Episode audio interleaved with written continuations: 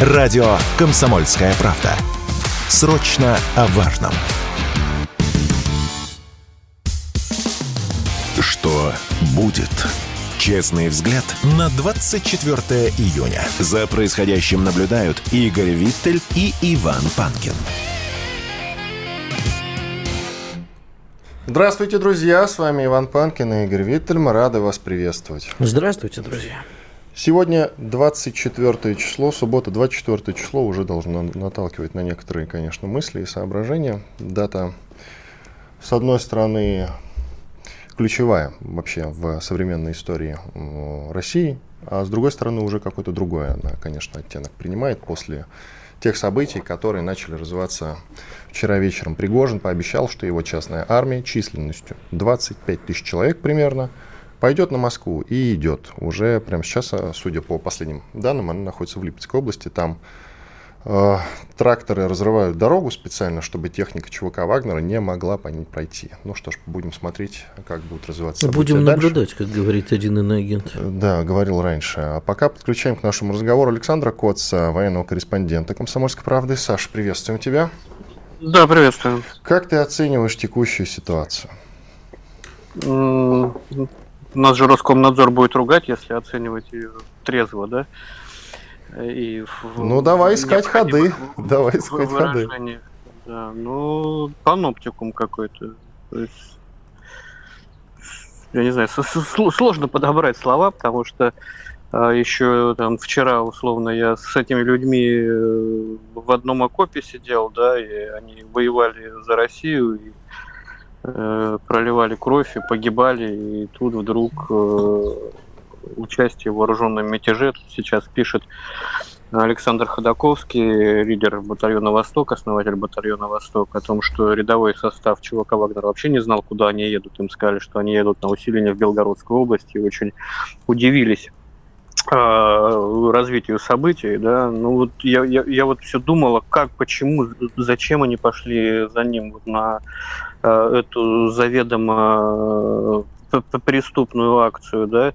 И я, знаешь, поймал себя на мысли, что вот когда я с ними работал, э, подкупало, знаешь, такое их братское отношение друг к другу, ну, оно такое трогательное, даже в радио в, в переговорах э, по, по рациям, вот они там братик, братишка, и вот я думал, что, что, что же меня настораживает в этом всем отношении.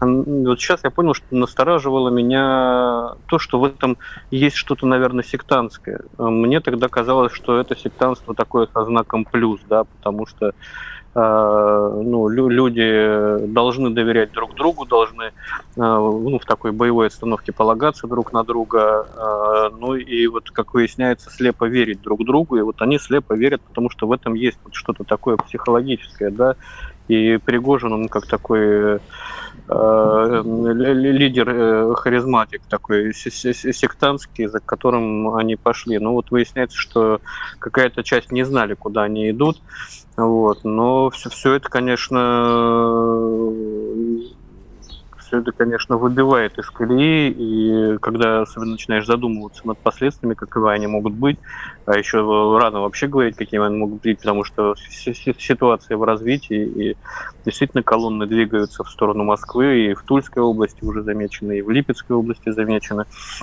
И, честно говоря, я не понимаю, почему они вот так вот просто доехали до э, Тульской и Липецкой области, никто не разбросал там какие-нибудь шипы, я не знаю, по, по, по дороге, чтобы порвало, порвало шины, роют какие-то экскаватором ямы.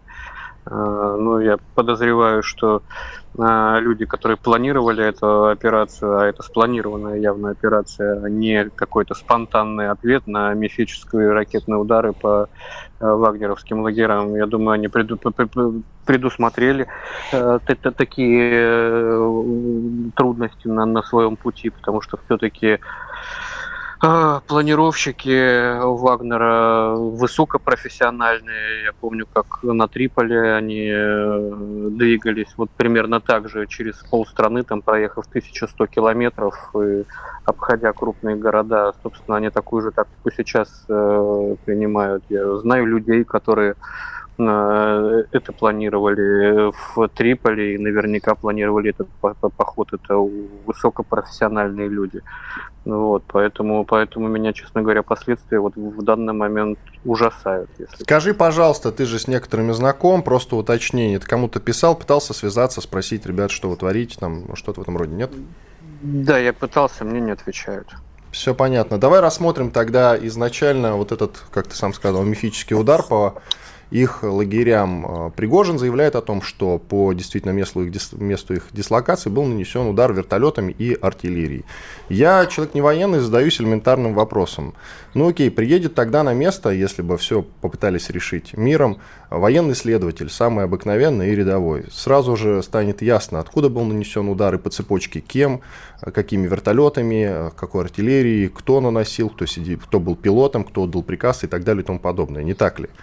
Тогда о чем нам говорит ну, Пригожин? Не, не, не, было, не, не было никаких э, задач выяснять, что произошло на самом деле. Было какое-то невразумительное видео. Я как человек, который много лет работает в журналистике, в том числе и с видео, вижу, что это ну, постанова. Это не, не потому, что постанова, потому что Первый канал сказал, что это постанова, а потому что это галимая постанова. То есть это фейк? Потому что там, там фейк? Это фейк, это инсценировка, как угодно можно назвать. Э, там нет воронок от ударов, там нет десятков трупов, о которых говорит Пригожин, там совершенно неестественные комментарии за кадром. Ну, это всегда видно, когда это постанова. Особенно людьми, которые э, работают в э, сфере журналистики. И, понимаешь, между якобы ударом ракетным и началом выдвижения колонн прошло там полчаса, ну, может быть, максимум час. Э, при том, что мы видим, что все прекрасно, четко распланировано. Каждое подразделение знает, на какую точку ехать, каждый знает, по каким дорогам ехать, э, каждый э, там знает, чем его группа вооружена, заранее все, все загружено в боевые машины, заранее все загружено в пикапы и так далее. И все в один момент выдвигаются по совершенно разным маршрутам. Часть захватывает аэродромы, часть захватывает штаб Южной военной группировки. Подождите, это что вы? Я, не, не, ЧВК «Вагнер» — это высокопрофессиональная военная машина, но за полчаса, за час э, вот такое спланировать это невозможно. На это нужны э, недели подготовки. Э, то есть это, это была просто вот якобы причина, по которой они выдвигаются, да. На самом деле госпереворот или вооруженный мятеж, как, как угодно, э, его готовили несколько недель. А и, а, а почему и именно сейчас, вопрос... Александр? Ой, я не знаю, почему именно сейчас. Ну, у меня, у меня нет ответа на этот вопрос. Тогда ну, другой ну, вот вопрос. Решили, решили, что настало время. А, с обывательской стороны э, выглядит как самоубийственная миссия. Да? Человек пошел просто на отчаянное самоубийство и себя, и своих э, солдат. Но, может быть, мы что-то не понимаем? Ну, может быть, мы чего-то не понимаем о психологическом состоянии человека или психиатрическом его состоянии. Может быть, а, он не считает эту миссию самоубийственной. Может быть, они поставили в банк и решили, что вот взяв а, штаб ЮВО в Ростове, они значит, смогут диктовать какие-то условия. А может быть, штаб ЮВО – это просто отвлекающий маневр, а основной удар будет на Москву. У него я, есть... не уверен, что, я не уверен, что это самоубийственный маневр. Я не знаю, как мы будем останавливать этих людей на, на подступах. А скажите, пожалуйста, он может быть в сговоре с кем-то? Ну, как вообще... с внешними, так и с внутренними акторами. Сложно предположить. Э, я, я бы не стал делать такие предположения. Мне кажется, он все-таки вполне самостоятельный игрок. И действует из э, собственных представлений о, прекрасном, о целесообразности. Вот, поэтому мне кажется, это может быть такая э, история из серии, когда человек просто потерял голову от собственных успехов и в собственных глазах себя возвеличил до такой степени, что решил, что теперь он может диктовать не, не, не только руководству Министерства обороны, но и Верховному командующему. Это при этом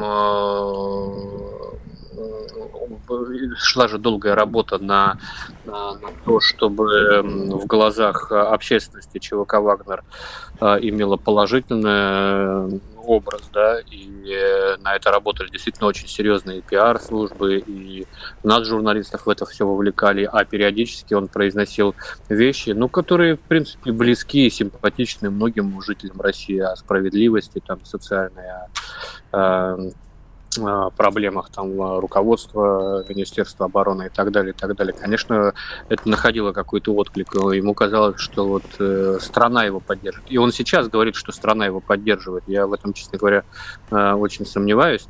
Вот. Э, он говорит, что Путину там на, на стол кладут э, неправдивые доклады, но вот ему по поводу поддержки э, всей страны тоже, я думаю, не, не очень достоверные сейчас доклады кладут, но Э, проблема не в достоверности сейчас, а в то, э, во что верит Пригожин. А Пригожин сейчас э, уверен, что он может взять власть в Москве. Причем, я думаю, что не только военная у него, я думаю, аппетиты посерьезнее. И все его заявления о том, что у него нет никаких политических амбиций, которые он делал неоднократно в общественном поле, не более чем блеф.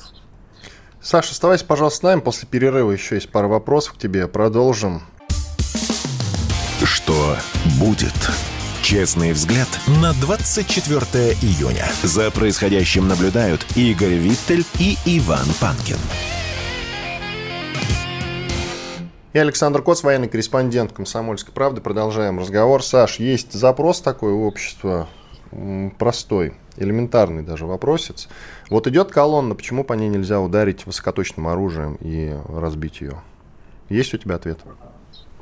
Нет, у меня нет ответа. Ну, а, по, по движущейся колонне высокоточным оружием бить сложно.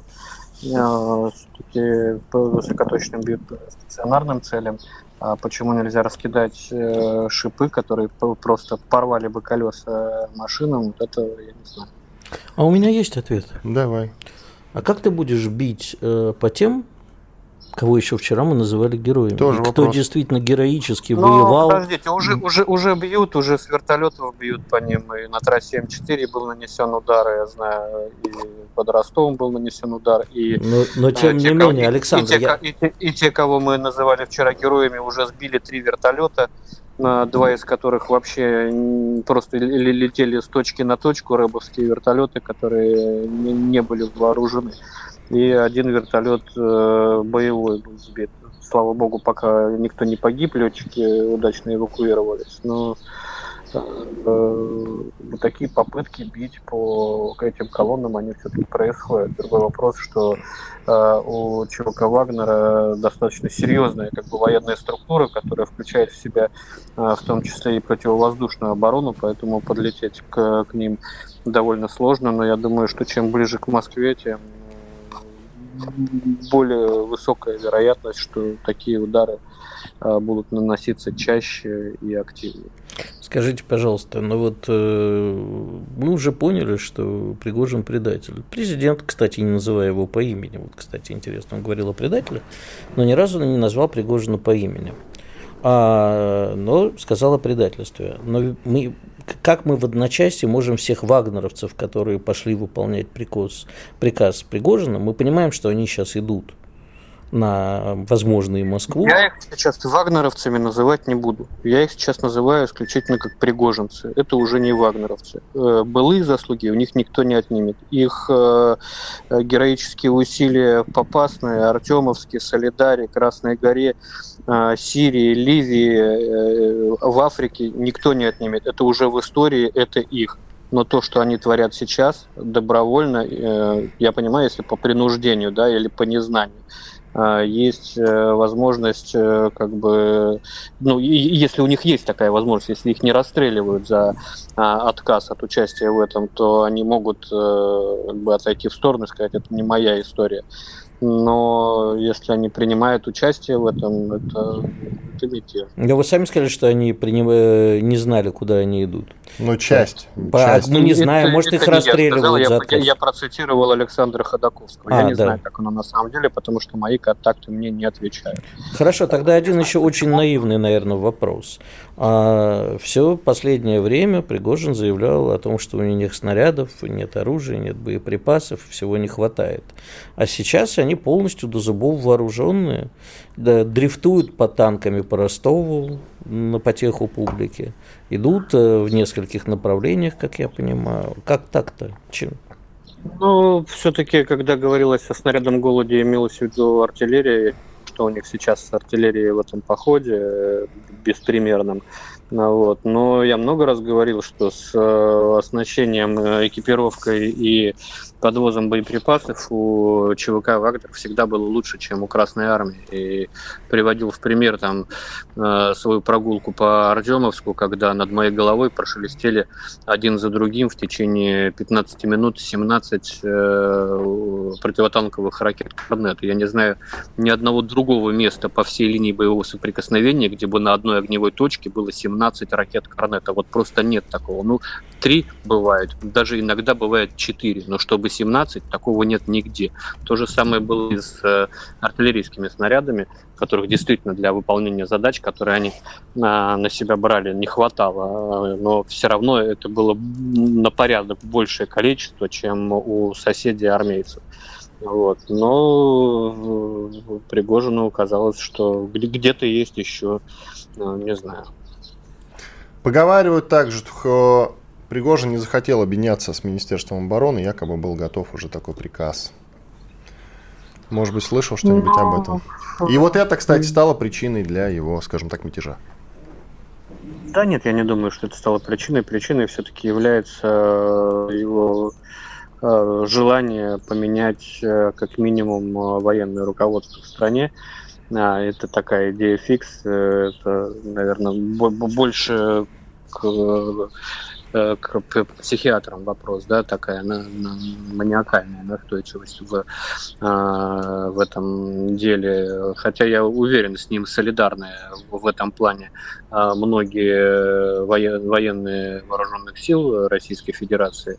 А, не все любят э, свое руководство, не только в армии, но, например, там, больнице, какой-то медсестре не нравится главный врач, да, э, за, за дело или не за дело, неважно. Но но вот я связывался с ребятами, знакомыми на Ореховском направлении, интересно просто, как на передовой все, на, на все это смотрят, как воспринимают. И они говорят, слушайте, мы смотрим, просто не понимаем, что у вас там происходит, но вот 25 тысяч человек, которые э, идут сейчас на Москву, они бы очень здорово пригодились вот здесь, где мы видим тяжелые бои, несем тяжелые потери, Э, рассчитываем на какие-то резервы, а теперь э, эти резервы будут брошены на Москву вместо того, чтобы быть запорожское направление. И люди говорят, что ну, мы можем любить или не любить начальство, но есть э, присяга, есть э, приказ, э, которые не обсуждаются. А все остальное это политические интриги. Но вот эти интриги очень дорого могут нам обойтись. Александр, скажите, пожалуйста, а ведь с Пригожиным очень многие соглашались еще совсем недавно.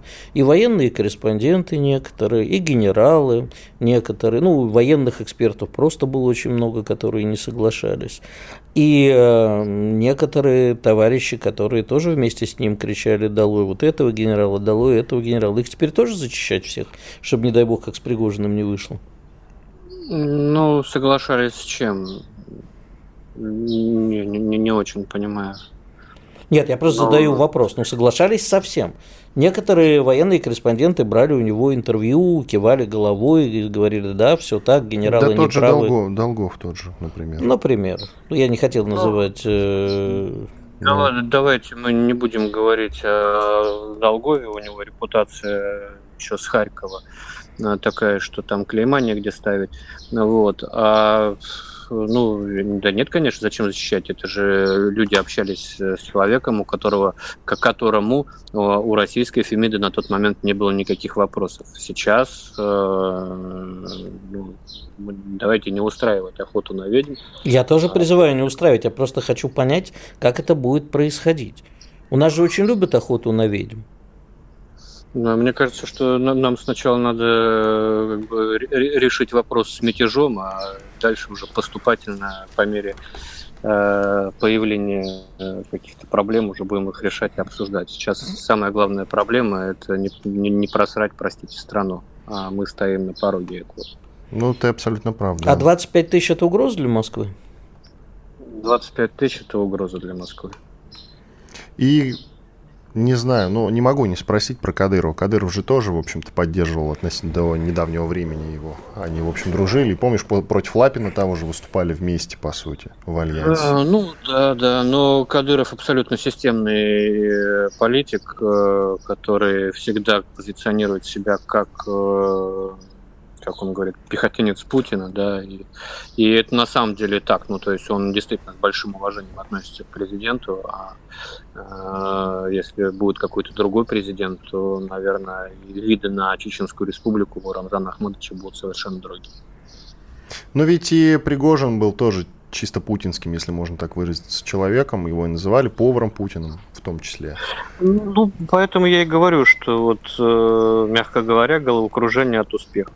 Очень, очень он поверил в э, свою незаменимость, в свою во вседозволенность для, для, для себя, в свою безнаказанность э, и в свою безапелляционную правоту. Вот. Ну и при этом он, конечно, очень э, профессиональный манипулятор. Ну, ну и, и, и менеджер, что там говорить. А ты как думаешь, может быть, ты где-то уже высмотрел, знаешь, во всяком случае, там же вместе с Пригожиным крутые офицеры, тот же Уткин, например, ну, не офицер, у него звание постарше там даже. А, Все равно офицер. Они, они с ними, да? Он с Пригожиным сейчас? Есть у тебя данные я по этому поводу? Знаю. Вот на, на видео никого из знакомых я не узнал. Просто это как раз тот самый человек, который и разрабатывал все э, упражнения, схемы для как раз э, Вагнера. Да не только он, там много, много профессионалов. И Лотос, и Ратибор, и и Механ, и, и два человека, которых я знаю из оперативного состава, как раз, которые ливийскую историю э, штурм Триполя разрабатывали. никто не мог войти в, Штри, в Триполи, а вагнера зашли, преодолев огромные расстояния по, по, по стране, по вражеской территории. Вот. То же самое мы сейчас наблюдаем на трассе М4 и на других трассах, которые ведут в, в, в сторону Москвы. Спасибо. Действительно, тщательно разработанная операция, разработанная настоящими профессионалами. Спасибо. Александр Коц, военный корреспондент «Комсомольской правды». Сейчас сделаем большой перерыв. Будем общаться с теми, кто пишет нам в чат YouTube. Друзья, подписывайтесь на канал «Что будет?». Панкин Виттель, добавьте, если не можете его найти. Все, уходим на перерыв. Что будет? Честный взгляд на 24 июня. За происходящим наблюдают Игорь Виттель и Иван Панкин. Друзья, мы продолжаем наш эфир. Конечно же, тема вам всем хорошо известна. Это поход Вагнера лично Пригожина на Москву. С коррупцией человек идет бороться таким образом. Я только скромно напомню, что его центр и весь Вагнер – это, конечно, очень крутая, боеспособная суперармия. И все, что он сделал до этого, это было очень круто. Аналогов ей нет. Но она существовала исключительно на коррупционных схемах. И поэтому поход господина Пригожина против коррупции, он, ну, знаете, так вот, мягко говоря, немножечко странный такой. Вы не находите те, кто его поддерживает сейчас? Нет? Ничего, у вас там не ёкает нигде? К нам присоединяется Евгений Спицын, известный историк. Евгений Юрьевич, мы вас приветствуем. Да, здравствуйте. А, я вот недаром-то сказал о мотивах Пригожина сейчас, чтобы разобрать исторические примеры, ну, того же Корнилова, например, да. Власов, Власов, наверное, тут не самая подходящая кандидатура, но вот есть другие исторические персонажи, которые более подходящие. Тем не менее, у них же э, были совершенно другие мотивы. Давайте в мотивах пороемся вместе с вами. Начнем э, с Лавра Корнилова, например. Слушайте, ну у Лавра Корнилова были, конечно, мотивы личного плана, но вообще-то надо понимать, что Корнилов был не сам по себе, за ним стояли серьезные а, и экономические, и политические силы. Вот в последнее время целый ряд историков установили прелюбопытный факт, что Корниловский мятеж вообще-то был организован э, прежде всего представителями так называемой московской старообрядческой буржуазии, э, лидером которых был небезызвестный Павел Рябушинский. А я напомню, что Рябушинские активно включились в политику еще э, в 2014-2015 году. Именно они во многом способствовали организации так называемого прогрессивного блока внутри Думы. А, это блок партийно-политический, который объединял в своих рядах представителей разных фракций Государственных Думы.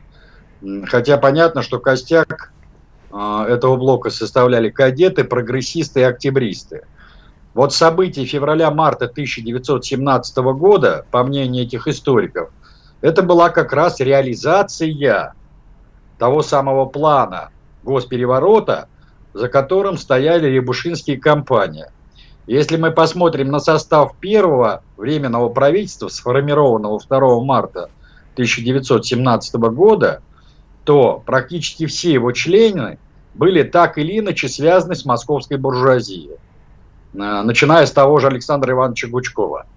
Но вот эта московская буржуазия потеряла совершенно нечаянно не ожидая того, власть в конце апреля 1917 года в результате первого правительственного кризиса, или так называемого апрельского правительственного кризиса, когда были опубликованы известные депеши Милюкова послам России в странах Антанта о том, что Временное правительство продолжит войну до победного конца. Это вызвало взрыв возмущения во всем российском обществе. Начались массовые манифестации, демонстрации с требованием отставки правительства. И в результате Милюков и Гучков, два ключевых члена этого кабинета, они лишились своих постов, начались долгие переговоры, и уже 5 мая было сформировано первое, но уже коалиционное правительство, где посты поделили между собой на паритетных началах кадеты с одной стороны, а с другой стороны эсеры и социалисты. Так вот, Корниловский мятеж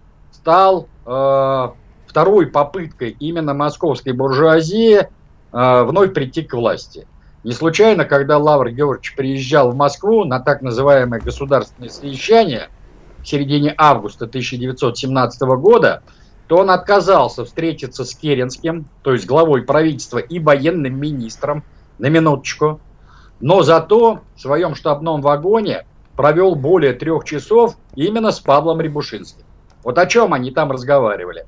И буквально через э, пару недель, ну, если быть точным, 25 августа, это была встреча, по-моему, 14 августа, а 25 августа начался тот самый Корниловский мятеж, относительно которого потом один известный поэт написал следующие строки – Мятеж не может кончиться иначе, в противном случае его зовут иначе. Вы простите, Евгений, я вас все-таки поправлю. Эти строчки поэт написал не про Корниловский мятеж, это Роберт Бернс, если мне не изменяет память.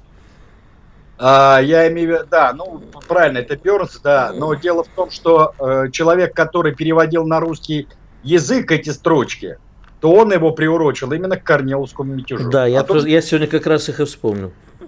Да, а то, что написал их Бернс, это абсолютно правильно, но перевели их не просто так. Знаете, если бы не значит, нужда была, то никто бы и не знал этих строчек э, Бернса. А можно вам задать два вопроса? Раз уж да, я вас перебил, извините, конечно, ради бога, не хотел перебивать. Но тут возникает сразу два вопроса. А в чьих интересах сейчас Евгений Пригожин, чуть не сказал Иосиф, все-таки я когда-нибудь подорвусь на этой мине. А в чьих интересах Евгений Пригожин делает мятеж сейчас? И второй вопрос сразу в пандан, потому что они взаимосвязаны. А в сегодняшней речи нашего президента меня очень насторожила одна фраза про 1917 год. Сравнение с 2019 годом, на мой взгляд, во-первых, подчеркивает... 17-м. А я что сказал? 19 Извини. А, подчеркивает серьезность этой ситуации, а во-вторых, э, намекает нам, э, дает нам, скажем так, некий сигнал, в какую сторону подумать, кому выгодно и зачем. Ну вот меня тоже, кстати, насторожило именно это, э, значит, отсылка к 1917 году. Может, это было сделано, как у нас принято говорить, для красного словца. Не-не-не-не, у нас президент для красного словца не особо говорит. Ну, вот Он, я говорю. А обычно все быть, четко.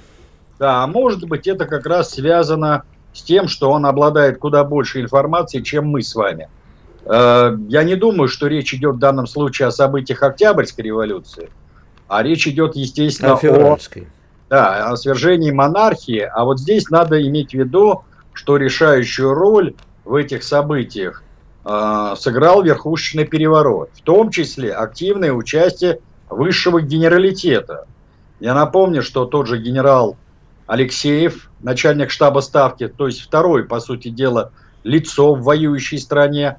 Дальше э, командующий Балтийским флотом адмирал Непенин, командующий Северным фронтом генерал Русский, Западным фронтом генерал Эверт, Брусилов, который командовал тогда Юго-Западным фронтом, затем Николай Николаевич Младший, командующий Кавказским фронтом. Все они так или иначе поддержали вопрос Алексеева – Э, они за отречение Николая или нет. Единственный, кто категорически высказался против, это был командующий Румынским фронтом генерал Сахаров. И такую не очень определенную позицию нашим и вашим занял э, командующий Черноморским флотом адмирал Колчак. То есть без участия армии высшего генералитета этот переворот был бы невозможен. И потом, э, сейчас уже, в общем-то, хорошо установленный факт, что решающую роль во всех этих событиях сыграл э, заместитель Алексеева по э, штабу ставки генерал Гурко, который, кстати, э, вот в те события находился не где-нибудь, а в Петрограде.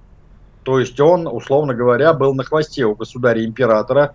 А я напомню, что незадолго до отречения Николай II как раз был в столице. Более того, по просьбе а, тогдашнего главы правительства Николая Дмитриевича Голицына, он собирался выступить в Думе, и буквально за несколько часов до своего выступления он неожиданно информировал Голицына о том, что он срочно уезжает в Могилев, в Ставку, и утром, да, и подписывает указ о перерыве в работе Госдумы, не о распуске Госдумы, а о перерыве в работе. У него было такое право по своду основных законов, и уезжает неожиданно в Ставку. И Голицын э, приходит на заседание Думы, зачитывает этот императорский указ и одновременно заявляет о отставке своего правительства. Понимаете? Я то понимаю, есть... поэтому у меня к вам вопрос. Ну, а... Вот у меня, то есть у меня тоже возникает э, сразу вопрос. Нет если... ли сейчас в верхах заговора? Я правильно понял? Ну, правильно, да. Значит, Путин, вероятнее всего, намекает на то, что за Пригожиным, безусловно, кто-то стоит – из э, числа высших чиновников Российской Федерации. А кто это, мы можем сейчас только гадать. А может, все, а может все наоборот, может Пригожин разоблачил заговор, может быть происходит что-то совсем не то, что мы видим, а это какая-то серьезная игра оперативная? Слушайте, мне трудно сказать. Э, ну, Путин разведчик, э, может он какую-то игру и играет, но я не обладаю тем объемом информации, который обладают многие э, другие лица, а уж тем более президент страны. Вполне возможно, понимаете? Потому что вот э, на поверку, да, вот этот ведь конфликт между Пригожиным и руководством Министерства обороны, он тлел уже не первый месяц. Возникает законный вопрос, а почему его нельзя было придушить на корню в самом начале? То есть вызвать э, руководство Минобра, Минобороны, прошу прощения, вызвать того же Пригожина и где-нибудь в приватной беседе на берегу какой-нибудь э, тихой речки, вот, э, значит, помирить стороны или, по крайней мере, дать им указание прямое, не заниматься разборками на публике. И, значит... Э, Но мы это после перерыва обсудим, да, Евгений да. Юрьевич. Единственное, что я хочу сказать, секунд. мы с вами оба ошиблись. Это не Бернс, а Джон Харрингтон меня тут поправляет. Может. Из клуба «Что, где, когда» мне пришла поправка. Это Евгений Юрьевич, оставайтесь с нами, пожалуйста. Через две минуты вернемся в эфир, продолжим. Еще есть вопросы. Что будет? Честный взгляд на 24 июня. За происходящим наблюдают Игорь Виттель и Иван Панкин. Панкин Виттель и Евгений Спицын, известный российский историк. Евгений Юрьевич, а правда ли, ну, можно ли так сказать, что действительно всякая заваруха, как правило, особенно в России, она не снизу идет, не с волнений среди народных масс, она идет э, с предательства элит на самом деле. Вот в продолжении нашего разговора как раз. а, я сейчас отвечу на этот вопрос. Действительно, нас правильно поправили. Ну, как говорится, и на старуха бывает проруха. Бывает, что когда какие-то вещи забывает. Но это перевод Самуила Маршака. А стихотворение это называется «Простая истина». Да. Но это Харрингтон. А переводил, да. конечно. Но мы согласны в одном. Маршак переводил. Да, переводил Самуил Яковлевич Маршак, да. Значит, теперь то, что касается смуты. А, слушайте, здесь э, амальгама, то есть и то, и другое, и пятое, и десятое. Вспоминайте тоже самозванчество на Руси, вспоминайте те же крестьянские войны или казачьи восстания. А, но понятно, что любая смута, она возникает, э, когда существует кризис власти. И э, даже дворцовые перевороты и заговоры, верхушечные перевороты, они э, формируются и реализуются именно в критические моменты, когда какая-то политическая сила, может быть, делая фальстарт, считает, что вот настал момент совершить этот верхушечный переворот.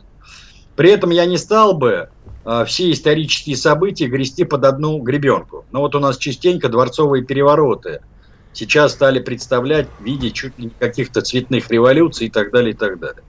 Это были классические дворцовые перевороты, в которых принимала участие гвардия. Один-два гвардейских полка. Вот. Дальше, там события на Сенатской площади – опять-таки говорят о том, что якобы был неудавшийся дворцовый переворот. Слушайте, но у участников дворцового переворота вряд ли было бы тайное общество, да не одно, а как сейчас выясняется, это десятки были тайных обществ, да еще и программа действий. Та же Конституция Никиты Михалкова или Русская правда Павла Пестеля. Вот. Поэтому э, проводить прямые аналогии в истории, в общем-то, не очень корректно, но тем не менее – какие-то общие характерные черты присутствуют. И для любого госпереворота важнейшим элементом является, конечно, кризис верхов. Я поэтому и говорил, что вот из э, той ситуации, я не знаю, как она закончится. Дай бог, чтобы не было кровопролития, и что э, эта ситуация разрешилась как можно скорее, потому что по форме это, конечно, вооруженный мятеж. Э, это, конечно, удар в спину воюющей армии. А, так вот, э, после нормализации обстановки, безусловно, надо принимать какие-то серьез, серьезные шаги на политическом поле. Потому что у нас, к сожалению, сейчас э, тот принцип разделения властей, который закреплен в Конституции, по факту не действует. Государственная Дума превратилась в престижную администрации президента – правительство то же самое. То есть э, вот это вот естественное недовольство, например, экономическим курсом. Вот многих, например, возмути, возмутил, опять возмутил вот тот вот небезызвестный завтрак у господина Грефа на Петербургском форуме. Стоимость входного билета на этот Петербургский форум, стоимость чашечки кофе и все такое. Первое время чумы, в прямом смысле этого слова. Слушайте, ну нельзя вот в условиях по сути дела, войны э, раскалывать общество. Потому что э, должно быть единство фронта и тыла. Но, может быть, хватит, э, ну, прекратите хотя бы на время проводить вот эти дурацкие песенные конкурсы. И огромное количество совершенно бездумных каких-то ой, бесшабашных, пустых э, мероприятий. Надо все-таки понимать. Да что... именно к этому и призывал, между прочим, Пригожин. Ну вот об этом и речь, понимаете? Поэтому, кстати... Я а бы кто... не поддерживал в данном случае Пригожина, он все-таки знал, куда бить. А то, о чем он я, говорил, я, мы, мы не по... знаем его мотива. А мы не он по... просто я знал, не... нашел а точку, а кто же его ударил. поддерживает? Я просто говорю, что это... эта риторика была и у него. Евгений Юрьевич, простите, пожалуйста, но вот да. э, вы говорите, не надо искать аналогии. Аналогии нет, а тенденции да. Смотрите, а, к нам есть, ну вот на вскидку могу привести два примера, гораздо более близких, чем дела давно минувших дней.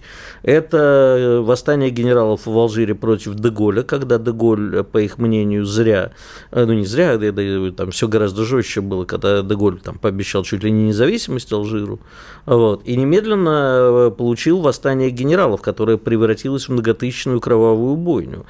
А и второй, ну, например, 30 лет назад, вот примерно там плюс-минус две недели, Сурен Гусейнов в Азербайджане, который в Карабахе поднял восстание, двинул в Баку, сместил президента, посадил вместо него Алиева, и в результате сел самую пожизненно, но его потом, правда, оправдали. То есть мы видим в том числе и успехи в таком случае. И это был даже не заговор элит, это был как раз военные, которые просто сочли, что та война, которая идет, она не очень, по их мнению, ведется правильно. Только Нет, ну, коротко, ну, пожалуйста, у нас прям вот осталось буквально полторы минутки. Ну, понятно. Э, значит, смотрите, ну, безусловно, есть какие-то пересекающиеся линии, мотивы, которые могут опри- э, объяснить действия тех или иных сил политических. Но вот сейчас сходу определить эти мотивы я лично не могу. Мне как историку не хватает достоверных фактов и аргументов. Я могу лишь строить какие-то э, версии, во многом конспирологические версии. Может быть, спустя какое-то время, там через 10, 20, а может и больше лет, когда я получу конкретные документы, я смогу точно сказать, что собой представлял мятеж Пригожина. Пригожин, а сейчас я могу строить, да, только какие-то версии. Вот и все. Спасибо, Евгений Юрьевич. Спасибо. Евгений Спицын, известный российский историк. Не так давно, не так давно Зеленский, среди прочих, давал интервью немецкому журналисту, какому-то немецкому изданию, сейчас уже вылетело из головы, какому конкретно. Я помню, как журналист, который брал интервью, после описывал э, президента Украины, говорил, что тот вел себя довольно странно, но в какой-то момент, когда они заговорили про контрнаступ, тот очень оживился и сказал такую фразу играющими глазками. Мол, когда оно начнется, вы все это увидите и поймете. Понятно, к чему я клоню? Ты клонишь, видимо, к тому, что Пригожин был в сговоре с кем-то. Но мы не можем пока не внутреннем сговоре, мы же а отталкиваемся, а Мы отталкиваемся в том числе от слов Спица, но он говорит, когда будут все данные, мы поймем. Я а... на это отвечу, я в это пока не верю. Mm-hmm. Пока. А, то есть ты веришь в то, что... что я верю во внутренний заговор, а не во внешний. Внутренний, смотри, значит, э, мотивы нужны. Мотив у него борьба с коррупцией вот сейчас, среди прочих. Он идет бороться с коррупцией. Звучит от него борьба с коррупцией, как один известный персонаж, которого мы не будем называть. Какая борьба с коррупцией, если я про коррупцию все уже сказал? На левые деньги существовал его фонд. Он в этом смысле, ну не фонд, а Вагнер и Центр Вагнер в том числе. У него прозрачная бухгалтерия была? Нет, ну как экономист, ну скажи мне, что это не так. Я понятия не имею, я не проверял его бухгалтерию, вынужден с тобой согласиться. Значит, а вот того, кого ты не хочешь называть, вот скажи мне, пожалуйста, зачем он сделал тоже самоубийственный шаг в свое время? Без всякого внутреннего заговора, думаешь, сам полез? Понятия не имею. А я думаю, что нет, что есть внутренний заговор. И с ним, и с Пригожиным. Вот в это я верю, и не просто верю, а уверен. А те люди, которые сейчас этот заговор продавливают, они на что ориентируются? Что они с Пригожиным счастливо и радостно заживут? Понятия не имею. Если бы мы еще знали, кто это, можем только догадываться. Нет, не проси меня называть именно. Не буду. Но, а, но. Я вообще не знаю, ни на что рассчитывает Пригожин, не знаю, на что рассчитывают те люди, которые, возможно, стоят за этим заговором, и на что рассчитывают все остальные. Пока эта ситуация выглядит крайне и крайне странно, потому что к ней есть огромное количество вопросов. И первый вопрос, который уже Коц озвучил, простите, пожалуйста, если это а, готовилась достаточно долгое время и была тщательно спланированная операция, то как ее а, проглядели или не проглядели? Это уже второй вопрос. Может быть, это гораздо более глубокий заговор, чем мы думаем. Ему позволили это сделать, сами не высовываясь вперед. Мне пишут, что это заговор англосаксов. Как относишься к этой теории? Господи, ну давайте оставим это Дмитрию Евгеньевичу Голковскому. Вот пускай он этим занимаемся и прочим любителям по каждому случаю вспоминать англосаксов. Возможно, только я не люблю это называть англосаксами. Да, я уверен абсолютно, что, по крайней мере, с 2014 года у нас существуют в элитах, ненавижу это слово, но приходится говорить, люди, которые проводят сепаратные переговоры с Западом, в том числе о возвращении своих денег, которые в 2014 году оказались под санкциями, свои бизнесы и так далее. С тех пор они ведут переговоры. С кем они там договорились, хоть с чертом лысым, не знаю. А если, допустим, ну мы предполагаем с тобой, располагает только Бог, Если действительно какие-то ништяки на Западе пообещали Пригожину за это все, но ведь они свое слово не сдержат, они ведь его кинут. Он же не может быть настолько наивным человеком.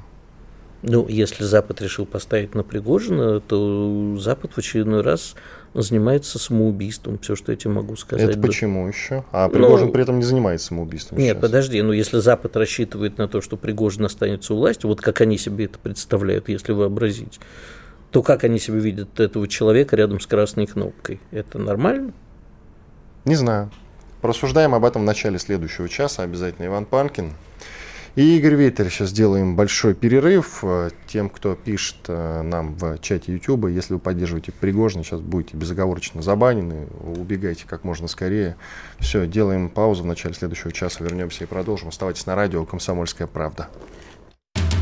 Все программы «Радио Комсомольская правда» вы можете найти на Яндекс Музыке. Ищите раздел вашей любимой передачи и подписывайтесь, чтобы не пропустить новый выпуск. Радио КП на Яндекс Музыке. Это удобно, просто и всегда интересно.